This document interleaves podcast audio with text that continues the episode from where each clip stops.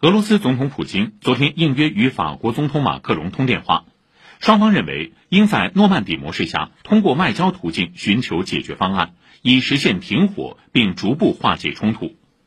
普京表示，乌东地区紧张局势升级的原因是乌政府军的挑衅行为，北约不断向乌克兰政府提供现代化武器弹药，推动乌采取军事手段。普京批评乌方只是做出谈判姿态，并表示明斯克协议从未得到落实。另外，马克龙和普京在通话中坚定承诺，将采取一切有益行动，避免事态升级，降低风险，维护和平。